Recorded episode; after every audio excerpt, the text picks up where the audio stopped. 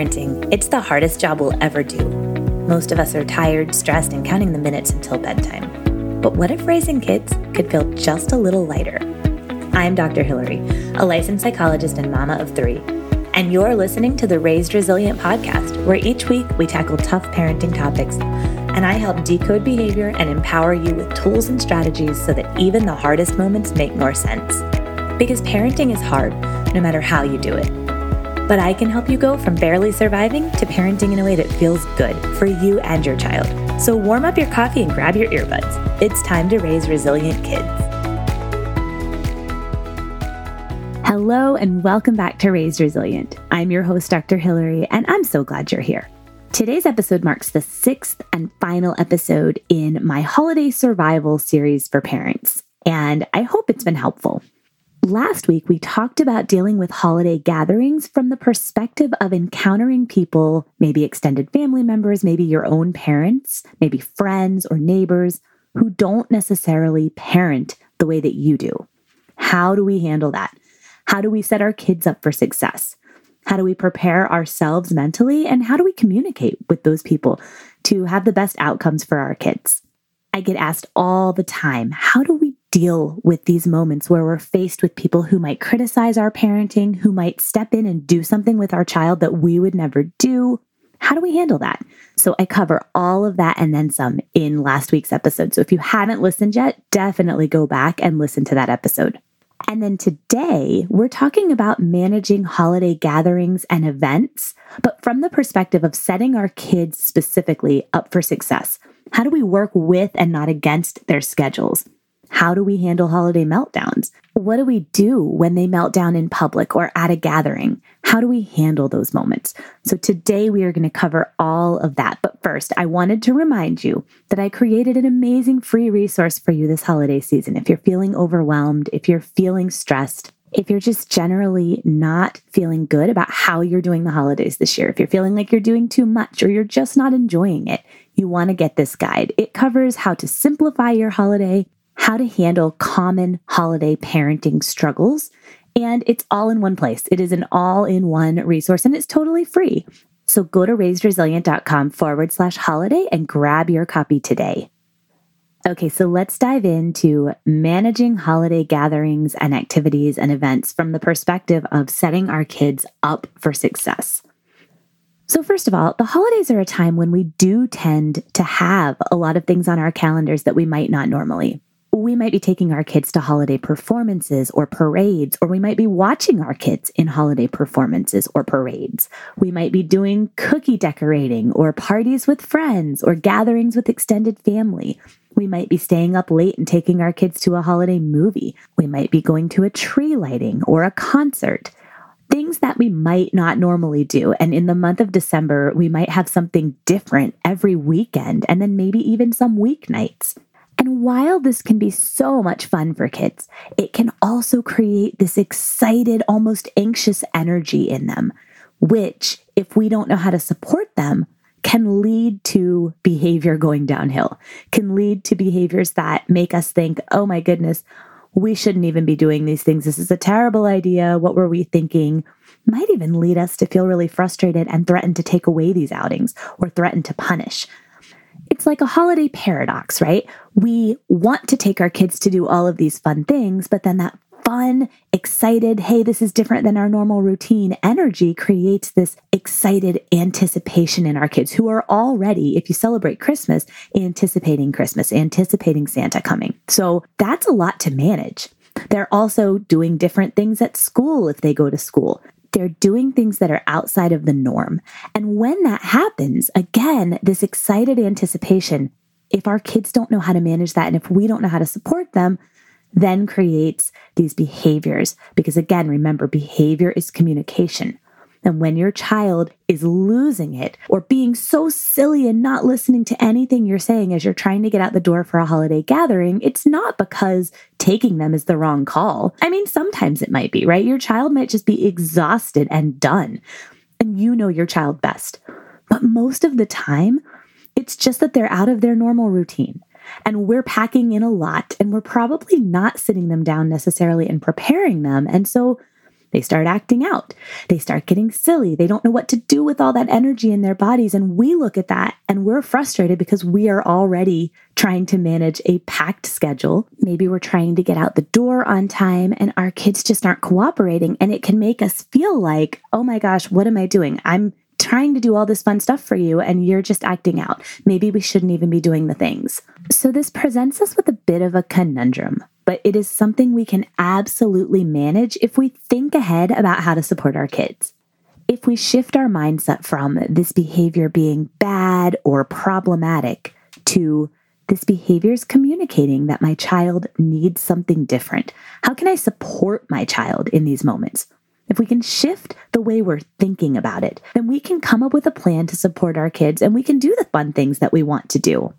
We just need to have the right mindset and we need a plan for how to handle the hard moments. We need to talk to our kids ahead of time and prepare them for things that might not go well and have a plan. We need to think about how are we going to handle it if our child has a meltdown where we're going? How will we make that work? And then when our kids are struggling, what's the kindest interpretation of their behavior? It's so easy to see the behavior as acting out or trying to push our buttons or a way that our child is expressing that we've given them too much fun. I think that's how our parents often looked at it. You know, I'm going to turn this car around if you don't stop acting up. But the acting up is communication. Your child needs something in that moment. And so if you can get curious, I talk about this all the time on this podcast, but you're going to really want to lean into that the getting curious, the behavior is communication during the holidays. So, for example, last night, my kids' school held the first concert that they've ever held since I've had a child there. So we have a new music teacher. And also with the pandemic, they just didn't do stuff like this for a while. And it was so fun. It was adorable. I absolutely loved it. They had all the kids singing together, and my little five year old was up there just having the time of his life. It was awesome. And then we came home and we had all the grandparents over for pizza and we were just hanging out and having a good time. And my five year old was just so silly, so loud, having such a difficult time regulating himself, refusing to sit down and actually eat a bite of food, even though he's usually really good about sitting down for dinner. We sit down together every night. But this was out of the norm. And he had just come off of this really fun, exciting experience. And he just did not know what to do with himself. And I did feel frustrated.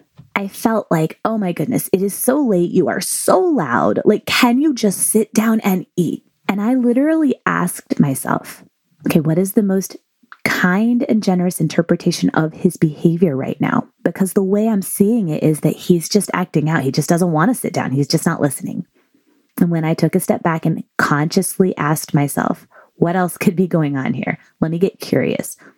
I realized there's a lot of energy when you're singing on stage in a group like that. This is the first time he has ever done anything like that in his life. Not only that, but he had all of his grandparents there, and his dad had just come back from a business trip and he had really missed his dad. So there was so much going on, and his body could not contain the excitement. He didn't even know what to do with that.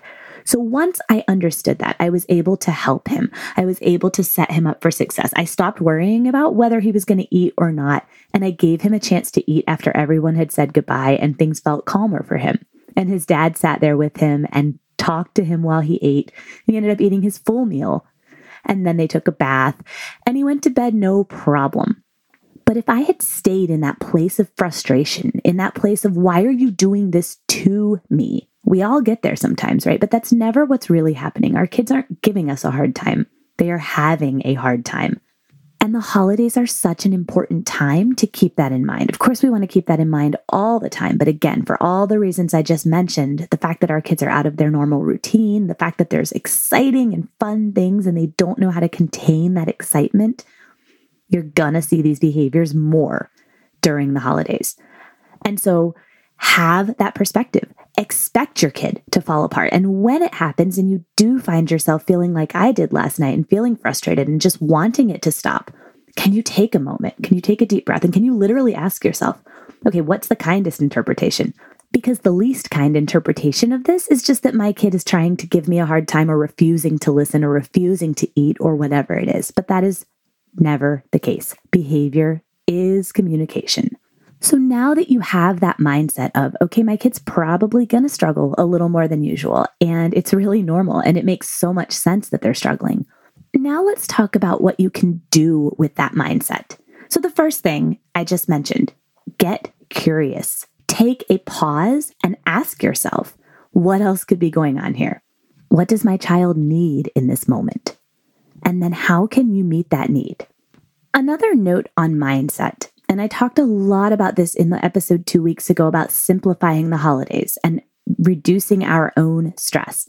But your attitude and your calm and your presence really matters. So don't try to pack it all in and do all the things this holiday season. Pick the things that really matter and do those things but do them with a presence, do them with calm, and actually enjoy them.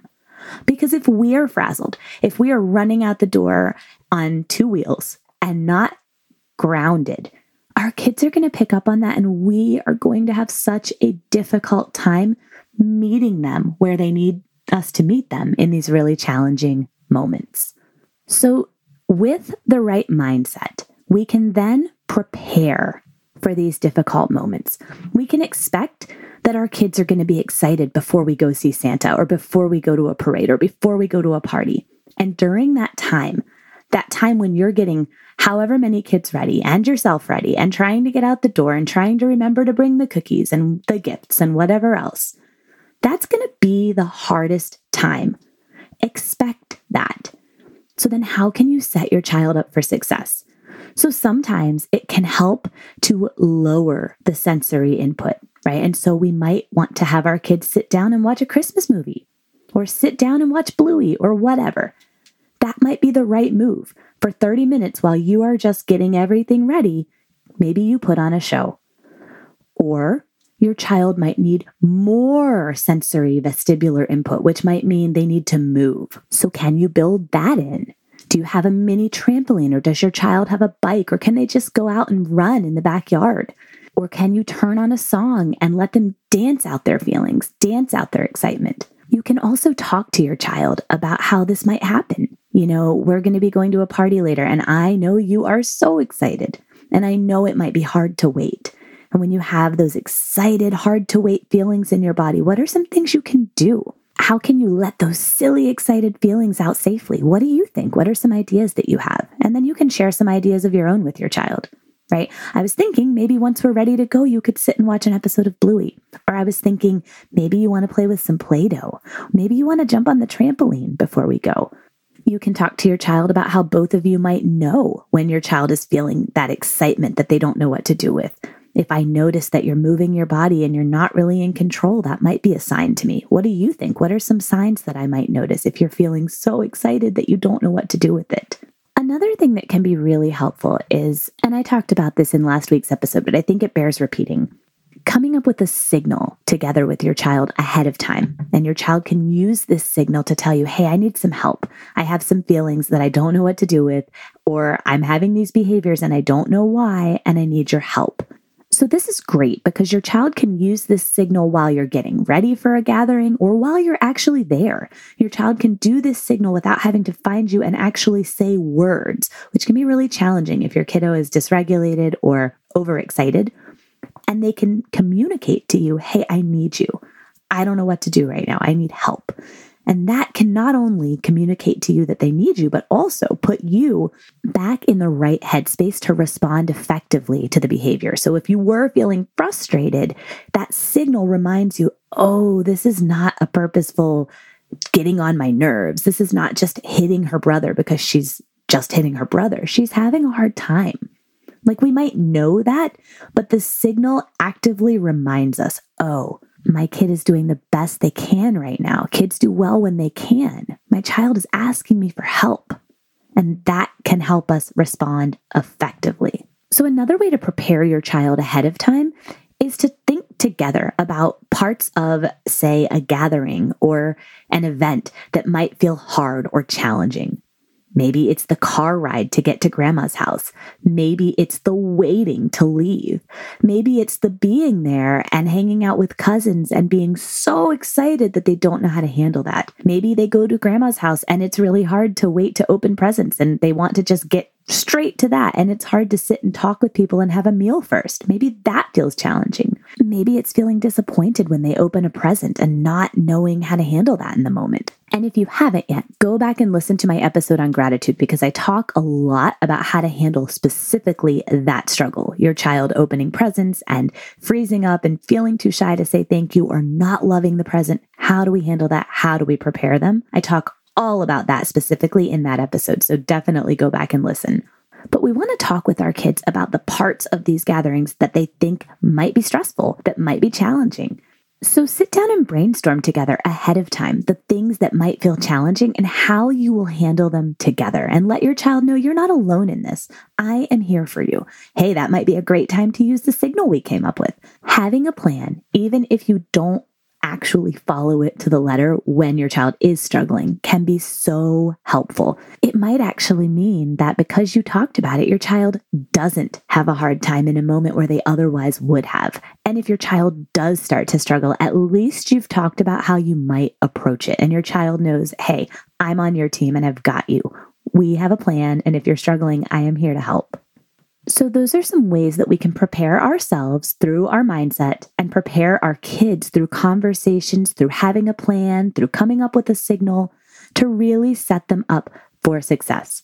Now, when we think about setting our kids up for success around holiday events and gatherings, we also need to keep their schedules in mind.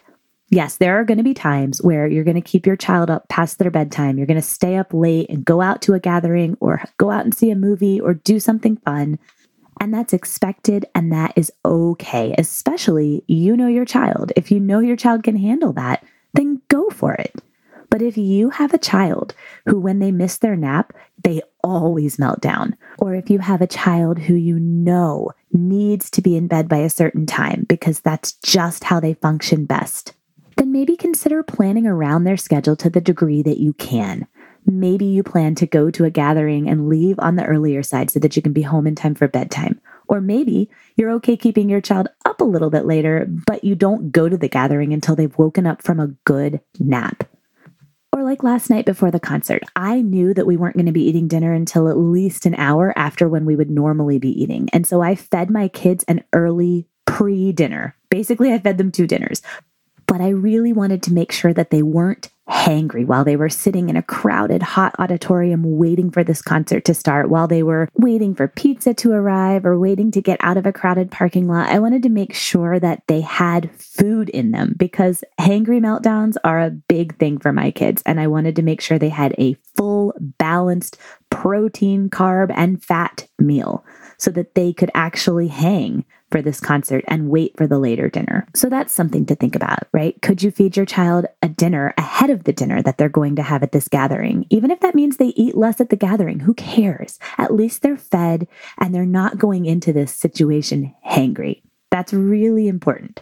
So, those are just a few ways that you might work with your child's schedule instead of against it, or prepare your child, front load some food, front load some sleep, so that your child can actually hang for some of these fun, out of the norm things that we're doing over the holidays. Now, what do we do when our child actually does have a meltdown? When we are out to dinner and our child loses it, when we are at the parade and our kid is just done when we are at a family gathering and our child doesn't want to do what we said we need them to do. It's time to go, it's time to get your shoes on, or it's time to come sit down at the table with everybody and they just lose it.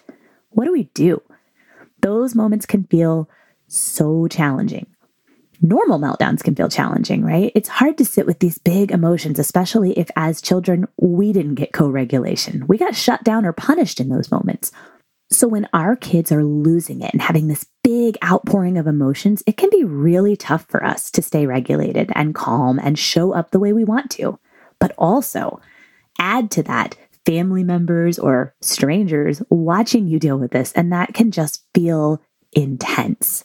And so, I just want you to acknowledge that for yourself, and I want you to have a plan. So, when it comes to public meltdowns, here's what I will say Never continue the co regulation in public. Find somewhere private, find a quiet bedroom at a family gathering, or can you go to the car if you're in public, or even just a quiet corner of a store or an event if you can't get to your car? Because here's the thing when we are co regulating with an audience, that can easily move from co regulation to frustration and maybe even punishment or just trying to get the feelings to stop. It's so easy to feel like we have to perform for the people we think are watching and judging us. And most of the time, I would argue that people are not watching and judging you. If anything, they're over here doing the Hunger Games sign, like, oh, I feel you, I've been there. But even if they were judging you, you know what your child needs. You can stand grounded and confident in the knowledge that you know how to co regulate. You know what your child needs, and you can provide that but it's going to be a lot easier to provide that if you get out of the public eye. So take your child somewhere private and calm and co regulate. Let the feelings come out. You literally only have to do two things just let your child express the feelings, welcome those feelings. I know you're sad. You really didn't like that. You don't want to go home. I really get that. I hear you. You really wanted to keep playing with your cousin, and I said it's time for dinner. I understand. It's okay to be mad about that. It's okay to be mad at me. I'm here. You're just allowing the feelings. And then the second thing is just to keep your child safe. Oh, I know you're mad. I'm not going to let you hit me. I'm not going to let you kick. I'm going to hold your hands until you're done hitting. I'm going to stop you. I can't let you hurt yourself or me. So you're going to welcome the feelings and you're going to keep your child safe. That's it. That's all you have to do. And then once your child is calm, you can make a plan to re enter the gathering together. Okay, so that was really tricky, huh? Are you feeling better? Do you want to go out and play with your cousins again? What do you think? Do you want to go back and watch the parade? If you feel ready, what do you think you need in order to go back out there and have a good time? And your child might not be able to tell you that, and that's okay. But just talking with them about it.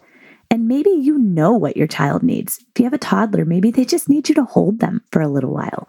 And so you do that, and you'll know when it's time to put them down and let them go play again. I think it's also really important to mention here, though, that sometimes the most loving, kindest thing we can do in these moments is cut our losses and go home. So let's say you're at a restaurant and your child is just done. Maybe you know that it is time for a nap or time for bed and that they're just past their point of what they can handle. In that moment, no, it's not fun. No, it's not what you wanted. But can you take the food to go and head home? Or maybe your child is really having a tough time leaving a family gathering. Can you gently shepherd them through and get them out to the car seat and then maybe run back in and say goodbye? And then just head home. I know that might not be what you want to do in that moment, and I've been there. It's not fun, but it's better than pushing your child when you know they can't handle anything else. So sometimes you're going to be able to co regulate and regroup, and other times that's just not going to be possible. You know your child, especially if it's close to nap time or bedtime, you might just want to cut your losses and head home this isn't a holiday story, but I once took my boys, this is before my youngest was born, and I took my boys, who at the time I think were like one and four, to see their dad play a rec soccer game. The game started at seven, and my kids are usually asleep. At that age, at least, they were asleep by 7:30. And so this was probably a bad idea from the start, but he really wanted them to see him play and they really wanted to go. So we went. We went to the concession stand, we bought some fun snacks, and almost immediately, one of them did something the other didn't like, and both kids just completely crumbled into Meltdownsville. I literally left the snacks on the table. I picked one kid up in each arm. I called to my husband, Hey, can you get a ride home with our neighbor? Left the food on the table, and went home. Yes, it was frustrating. Yes, it was annoying, but it was 1000% the right call in that moment. And because I knew that, because I knew that it wasn't my fault, that I didn't have bad kids, that I wasn't a bad parent, that I was just pushing what they could handle by taking them to a 7 p.m. soccer game, I knew that what I was doing was the right call and I didn't feel embarrassed carrying two kids out, one in each arm. I literally made eye contact with my neighbor's mom and she was like, Girl, I see you. I, I get it. See you later. Right. It was totally fine because I understood what needed to happen in that moment. So sometimes the kindest thing to do is to cut our losses and head home. And when we do that, we don't want it to be punitive. Look what you made us do. Now we're going home. See, I can't take you anywhere. That's not the energy we want to bring to that moment. When I was carrying my two boys out to the car, one in each arm, I wasn't saying to them, Look what you made us do. I'm so mad. I put them in their car seats and I said, Well, I guess we need to head home. I think we are too sleepy to be out. And yes, they were still protesting and they were still crying. And I was trying to co regulate and drive. I think I ended up turning on some music. But at the end of the day, I made the right call and I didn't do it in a punitive way. I did it in a very empathic, I know you wanted to stay. I know you really wanted to see daddy play soccer. I hear you. You're really sad that we're going home. I know. I'm sad too. I get it. So if you do need to leave, let your child know that you get that they're disappointed, that you're disappointed too, and that there will be other times, there will be other parties, other family gatherings, other parades, and that right now we're just going to go home and we're going to get some sleep expect protests. Don't expect them to say, oh, okay, thank you for thinking of my needs, because that's not going to happen. But this is another situation where if you know there's going to be protest, if you know they're not going to be very happy when you say, all right, I think it's time to go home, then you can handle it because your mindset is, yep, this is normal. Of course they're protesting. They're in the same headspace that led them to have the meltdown that showed me they couldn't really hang anymore. So, everything I'm talking about today in this episode applies all the time, year round with your child.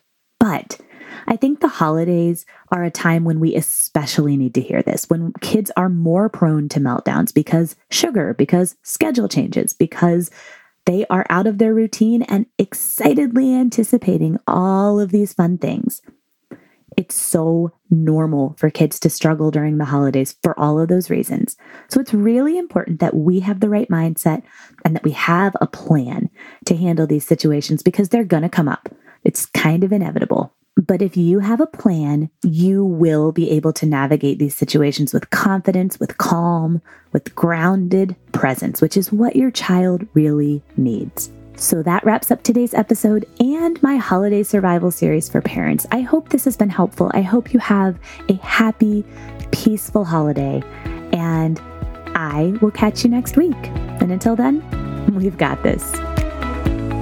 I so appreciate you listening and being here. It really means the world to me. And if you are enjoying this podcast, leave a review and share with someone who could use this message. I really and truly believe that this is how we change the world. We spread the word about raising resilient kids, about being cycle breakers. So share this podcast, leave a review, and let's spread the word about raising resilient kids. Until next time, we've got this.